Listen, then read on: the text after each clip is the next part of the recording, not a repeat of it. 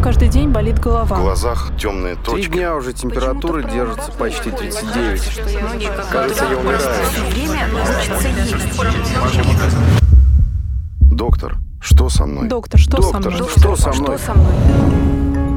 Здравствуйте, друзья! Это подкаст «Доктор, что со мной?». Меня зовут Евгений, вы знаете, что мою коллегу зовут э, Елизавета. Вы знаете, у меня настроение то хорошее, то плохое, то хорошее, то плохое. Понятное дело, что Елизавете достаточно сложно со мной работать, но крепится девушка, крепится вот э, как-то уже полгода, уже даже немножко больше мы ведем этот э, подкаст, который пользуется все большей популярностью, и за это мы благодарны, ну, не только Елизавете, хотя в первую очередь, конечно, за это благодарны и нашим гостям. По поводу настроения. Хорошее, плохое, хорошее, плохое. И я подумал, послушайте, что это такое? Почему мы благодарны нашим гостям? Потому что они всегда знают ответы на наши иногда странные, иногда банальные вопросы. Так вот, то хорошее, то плохое настроение. Может быть, это биполярное расстройство? Мы решили поговорить об этом с психиатром. У нас в гостях сегодня Дмитрий Заносов. Дмитрий, здравствуйте. Здравствуйте, спасибо, что пригласили. Ну что, рассказывайте мне, если у меня один день хорошее настроение, один день плохое настроение, свидетельствует ли это о том, что у меня биполярное аффективное расстройство? Или, если нет, то расскажите нам, что же это за расстройство? Смотрите, стоит начать с того, что настроение должно меняться в принципе. И то, что вы можете ощущать субъективно, что сегодня как-то не так, как было вчера, это еще не говорит ни о каком расстройстве. Мы говорим про расстройство вообще психиатрии только в том случае, когда у вас нарушается адаптация, когда это настроение мешает как минимум работе, как минимум семье. Возможно, из-за этого настроения вы либо там покупаете что-то ненужное и проигрываете все деньги в казино, либо лежите и не можете встать с кровати, не можете приготовить себе поесть, то вот такого уровня можем говорить о расстройстве. Не можете или не хотите?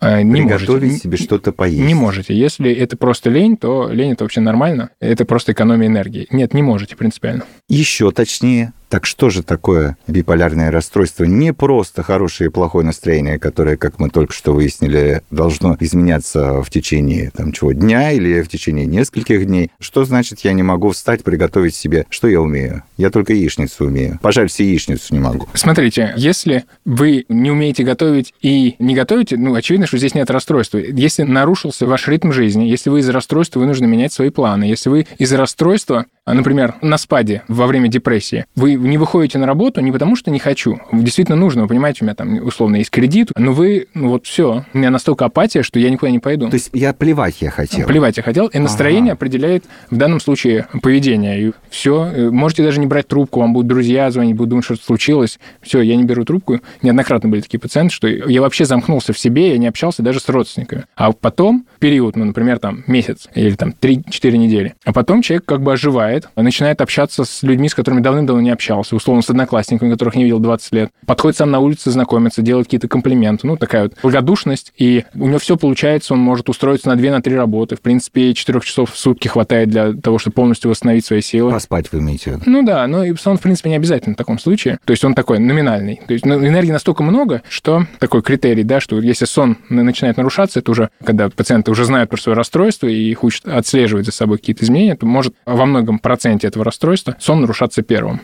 Ну и также социализация, там начинают деньги куда-то тратить. А депрессия – это всегда одно из проявлений биполярного расстройства или нет? Было раньше мнение о том, что биполярное расстройство может протекать только с одним полюсом. Сейчас в международной классификации болезней и в DSM-5, это американская классификация психиатрических Ага. болезней, если видишь манию, ну, все равно ставим биполярное расстройство, а не уни, маническое, потому что предполагается, что все-таки депрессия бывает, просто она остается незамеченной. А вот вы сказали биполярное и униполярное. Вот я читала, я не знаю, так ли это, что биполярное – это где-то после 35, да, по-моему, а униполярное – это у молодых. Есть предположение, что все аффективные расстройства – это вообще один общий континуум различных состояний. Ага. Там есть и депрессивный эпизод, и рекуррентно-депрессивное расстройство, и дистемия, и циклотемия, и биполярное аффективное расстройство. Я думаю, что мы обо всем сегодня подробно поговорить не успеем. Но это спорно, это теория. На самом деле, если так академически подходить, то униполярная депрессия – это значит депрессия, которая может выравниваться в нормальное настроение, потом снова наступает депрессия, потом снова нормальное состояние. Состояние, при котором депрессия может чередоваться или хотя бы один раз за жизнь встречался подъем, то это мы уже всегда классифицируем как биполярное расстройство, потому что мы знаем, что у этого человека, возможно, два полярных состояния. И многие пациенты расстраиваются, говорят, у меня была одна мания в э, подростковом возрасте. или в 20 лет. Сейчас мне уже 40. Почему мне продолжает ставить этот же диагноз? Ну, потому что мы знаем о том, что если мы сейчас его будем неправильно лечить просто депрессии, то есть шанс, что он вылетит в такое же патологическое состояние, просто гораздо приятнее переносимое пациентами. Бывает, часто вспоминают э, об этом состоянии как о чем-то лучшем в их жизни, потому что они за это время успели вообще все. Самые яркие впечатления могут быть с этим ассоциированы. Еще раз, да, хотя бы один раз в жизни было, мы это помним и, соответственно, лечим их иначе, потому что есть шанс навредить, потому что помимо того, что за большим подъемом может следовать большая депрессия, кроме этого, во время подъема, во время неадекватного поведения, возможно, какие-то социальные потрясения и даже иногда опасное поведение. Значит, мы сейчас останавливаемся на биполярном расстройстве, униполярное оставляем в покое и понимаем для себя, что если за периодом депрессии следует период мании или эйфории, да, как еще называется, насколько Ну, эйфория понимаю, может да. быть во время мании, может быть, а может не быть, может быть дисфория. Человек сам может понять, что у него биполярное расстройство. Неоднократно приходили люди, которые читали какую-то литературу и говорят, я точно уверен, что у меня В биполярное этом расстройство. нет ничего плохого. Человек подозревает, что у него Да, биполярное да. расстройство и идет за помощью. Да, То есть надо понимать, что вам помогут, это ничего страшного. Научились психиатры с этим бороться. Допустим, хорошо, мы с вами начали с того, что человек в состоянии депрессии не может э, выполнять какие-то совершенно обыкновенные для себя функции, даже там может не пойти на работу. Это мне понятно. Мне непонятно, почему считается неконструктивным состояние эйфории. Когда у человека все получается, когда у него прекрасное настроение, все время ему все нравится, вы сказали, там, не знаю, со всеми знакомиться, в общем, чувствует себя лучшим членом нашего общества. Ну и что здесь, какая опасность? Потому что человек во время поднятого настроения до конца не отдает отчет своим действиям. И, условно, предположим, он копит длительное время на квартиру. А если он пошел раздавать деньги на улице? Потом То монет... есть до такой То есть степени. до такой степени, да? Конечно, конечно. Он мо- Мы не можем вообще в по- полной мере спрогнозировать, что это будет, потому что у многих действительно бывает продуктивная мания. Действительно, они открывают бизнесы, действительно очень продуктивно учатся, там, заканчивают экстерном какие-нибудь образовательные учреждения. Но это большая редкость. Чаще всего они успевают набрать большое количество кредитов, поссориться со своей семьей, заболеть ВИЧем из-за большого количества сексуальных контактов, которые часто появляются. Тоже сложно объяснить, потому что партнер-то без биполярного расстройства чаще всего, да, которого они нашли. Но вот из-за того, что столько энергии у человека, то вот становятся такими соблазнительными. Поэтому он может потерять здоровье, потерять деньги, потерять э, работу, должность во время такого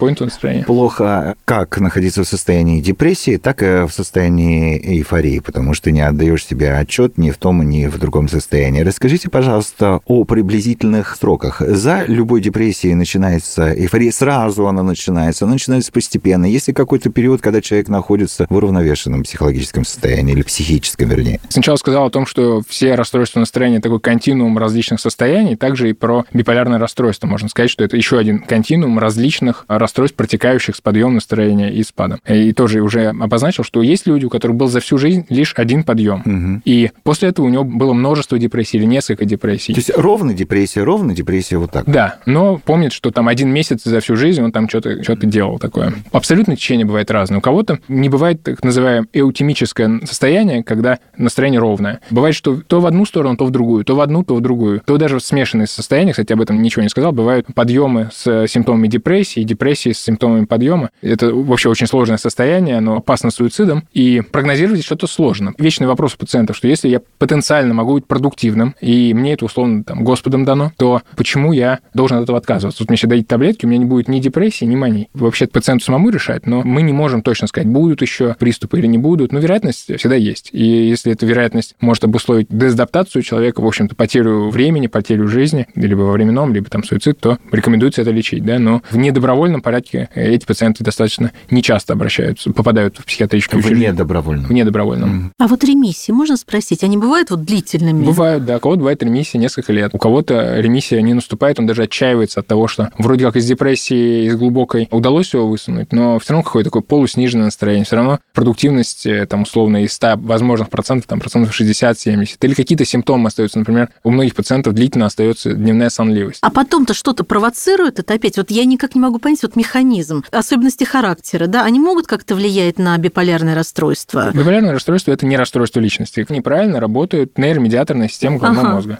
Там, в отличие от депрессии, там значительно сложнее механизм. Почему, мы не знаем. Есть предположение, что это генетически обусловленное расстройство в первую Ага, очередь. понятно. И собирая намнос о семье, о родителях, о детстве пациента и так далее, доходишь до его актуального возраста. И можно увидеть, что в семье что-то похожее было. Ну, например, кто-то из родственников совершил суицид. Просто так обычно человек этого не делает. Конечно, возможны варианты. Кто-то из родственников Ну, там- или из прямых Из прямых, из прямых. Прямых. Например, дед. Ага. Э, Например, много пил, а потом в конечном итоге совершил суицид. Мгм. И даже сам факт алкоголизма или наркомании тоже может нам намекать, потому что как-то не очень принято было ходить к психиатрам, ближе можно до там, винного магазина или до Мгм, соседа за самогоном сходить и вроде как улучшить свое состояние. Но обычно с депрессией этим борются, но не очень эффективно, потому что сам алкоголь депрессант, поэтому можно просто до вторичной зависимости допиться, и э, вероятность излечения есть, просто люди не знают, что это, что это болезнь, что это нужно лечиться, не знали. Сейчас вроде какая-то есть популяризация психиатрии, поэтому я Это мы отдельную программу сделаем, знаете Да, ли, об алкоголизме, конечно, да. Кстати, для наших слушателей, кто еще не подписан, можно подписаться на нас. Яндекс э, Дзен,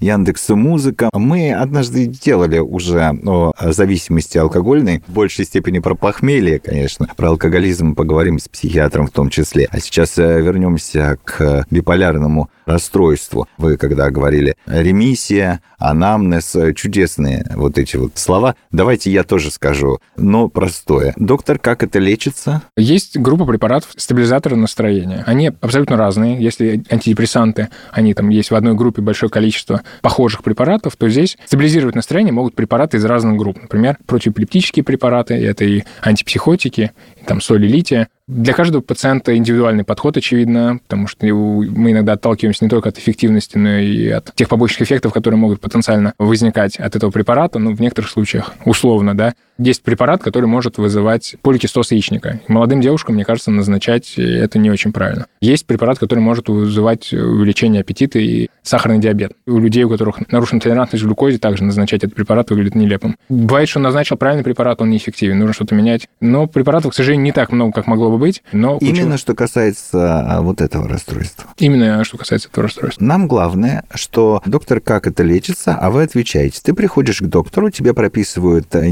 некие лекарства, которые ты получаешь, предположим, в муниципальной аптеке или там э, Мгм. любым, я не знаю, каким В, люб- в способом. любой аптеке они практически продаются. А, даже так. Да. То есть это не... Это не наркотики. И эм, что? Ты принимаешь эти таблетки под присмотром доктора, и начинается вот та самая ремиссия, о которой Елизавета говорила. А вы меня поправляйте, если я что-то неправильно Мгм. говорю. Мы ничего не сказали про виды биполярного эффективного расстройства. Мы успеем. потому что они лечатся принципиально по-разному. В случае, если у человека настоящая мания, когда он чувствует, что он может бредить, у него, например, ощущение, что он Иисус Христос, и он там должен воскресить кого-нибудь. него- Это не шизофрения. Нет. Но на высоте подъема может быть так называемый конгруентный эффекту бред. Ага, то есть, ага. если у меня поднятое настроение, то я великий, у меня куча дел таких Понял, э, понял. по спасению мира, таких мегаломанических. И на спаде, соответственно, я во всем виноват, в том, что в Африке дети голодают. Том, Амплитуда очень высокая. да, да. Да? В этом состоянии, конечно, человека нужно, в том числе недобровольно отправить в психиатрическую больницу, назначить ему препараты и за ним наблюдать, потому что он может из бредовых побуждений не хотеть принимать препараты, и препараты могут, ну, еще не начать действовать. Потом его выводят, если из этого состояния, то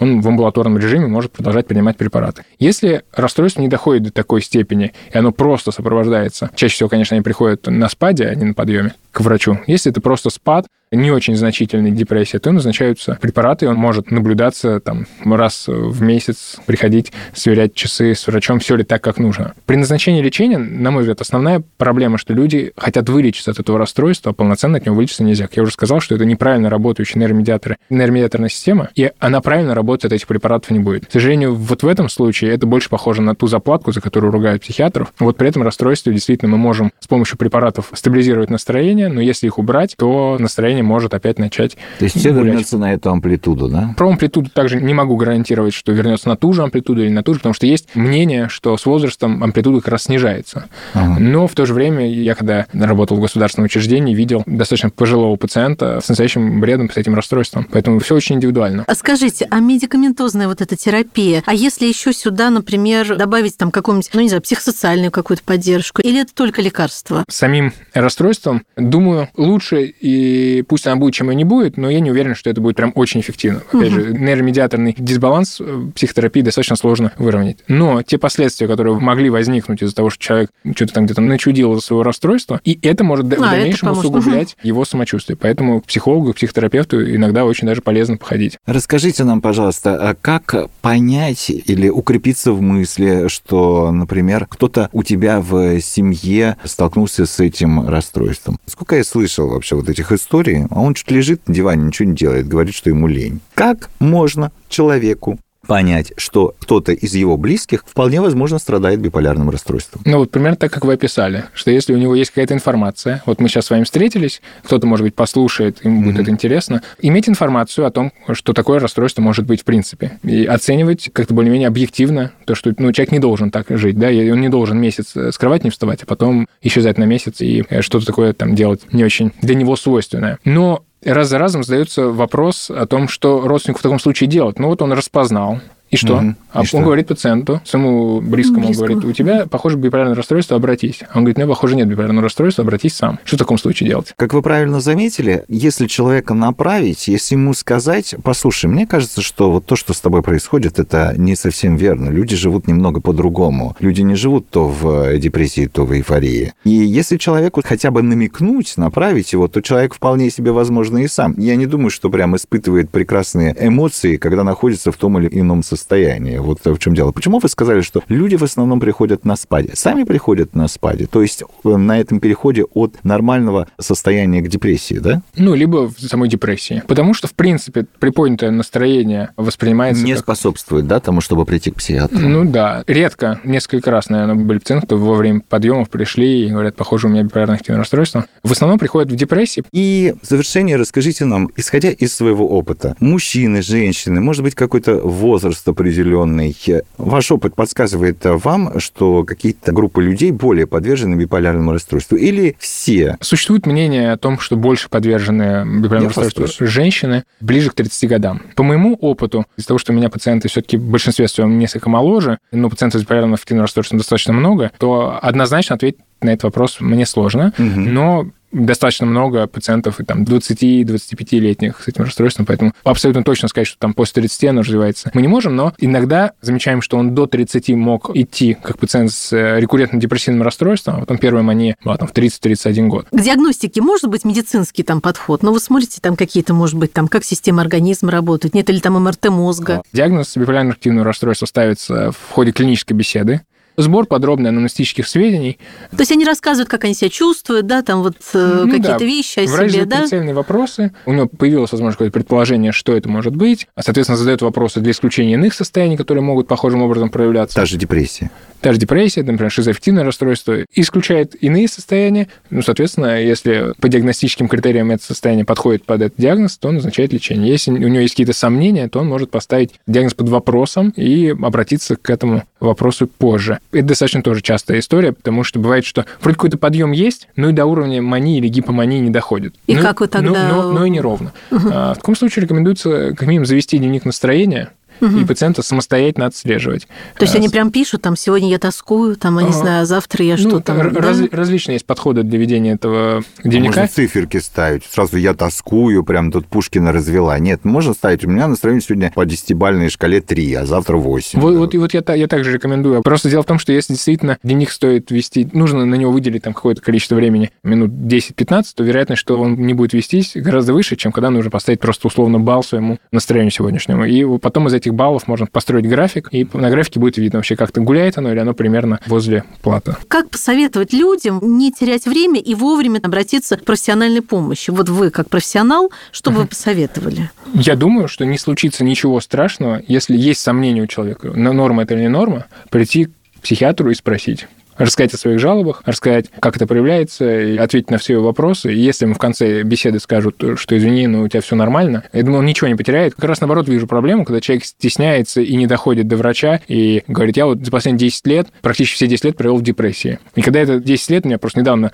месяца три прошло, просто удивила эта история, потому что человек 10 лет был в депрессии, ну, понятно, что были какие-то улучшения, но это тот возраст, когда человек должен был условно получить образование, начать строить карьеру, и там условно, если там такое желание завестись семьей, в жизни ничего не происходило практически. Просто из-за Ну, вот это же просто- страшно, просто да, то есть люди, получается, теряют просто Да. время. Ну, То есть нет ничего страшного в том, чтобы прийти к психиатру, если есть какие-то вопросы к самому себе или к своим близким, чтобы им рекомендовать прийти, сказать, слушай, у меня есть сомнения. А Дмитрий скажет, все у тебя нормально, уходи. И здесь мы плавненько как раз к разговору о том, Может ли человек сам контролировать с помощью своих внутренних эмоциональных, психофизических сил вот это состояние, биполярное расстройство. Или без вот этих вот, что вы там рассказывали, пошел там все деньги раздал. Нет, вот человек находится в средней степени, предположим, тяжести. Это очень частая идея у многих пациентов, которые боятся пойти к психиатру. Говорит, я пока сам вывожу. И вот он рассказывает, говорит, ну вот я пытался сам справиться. В итоге, собирая нам, видишь, что он 10 лет пытался справиться. Все равно вот оказался... как раз вот этот случай. Ну, например, этот случай, например, да. например. Да, ну потому что, ну, очевидно, что То у, есть ты потерял 10 лет у жизни. человека были какие-то сомнения, что с ним все окей или не окей. Но до специалиста он не доходил. Ну, очевидно, что он пытался как-то сам справиться. И это сам справиться действительно может снижаться норма. То есть он будет думать, так, ну сегодня я вроде как даже два раза до кухни дошел. Вроде как уже сегодня и получше, потому что вчера было совсем плохо. Ну, норма немножко не так, да, выглядит. Все-таки у человека могут какие-то планы быть на жизнь, какая-то активность. В принципе, само настроение может менять представление о том, как должно выглядеть поведение. А какие-то хорошие события, там, не знаю, влюбленность или, не знаю, там, рождение ребенка как-то могут сподвигнуть вот этого человека выйти из этого состояния? Или наоборот? Это социальные факторы. А, Вообще в развитии любого психиатрического Мгм. расстройства считается, что принимает три фактора значения. Биологический – это генетика, которая унаследована от родителей. Психологический – это формат тех реакций, которые у него сформировались в ходе воспитания, в ходе коммуникации. И социальный – это его окружение и что в его жизни происходит. И вот социальный здесь стоит последним. Поэтому первые два, они более значительны. Поэтому, наверное, что-то как-то может влиять чуть-чуть, но мне кажется, в полной мере а, контролировать это состояние нельзя. И я уже начал говорить, я еще продолжу, про вопрос излечения. Очень Мгм. часто пациенты говорят, а вот я сейчас себя нормально чувствую, давайте я отменю препарат и посмотрю, что будет. И я всякий раз отвечаю, что это похоже на бочку с порохом, потому что ты не знаешь, каким ты проснешься завтра. Если ты готов рисковать всем, что у тебя сейчас есть, то ты, конечно, можешь отменить препараты. И, кстати, не факт, что та терапия, на которой ты сейчас находишься, ее будет достаточно вернуть, потому что там есть два этапа. Да, сначала стабилизировать, а потом уже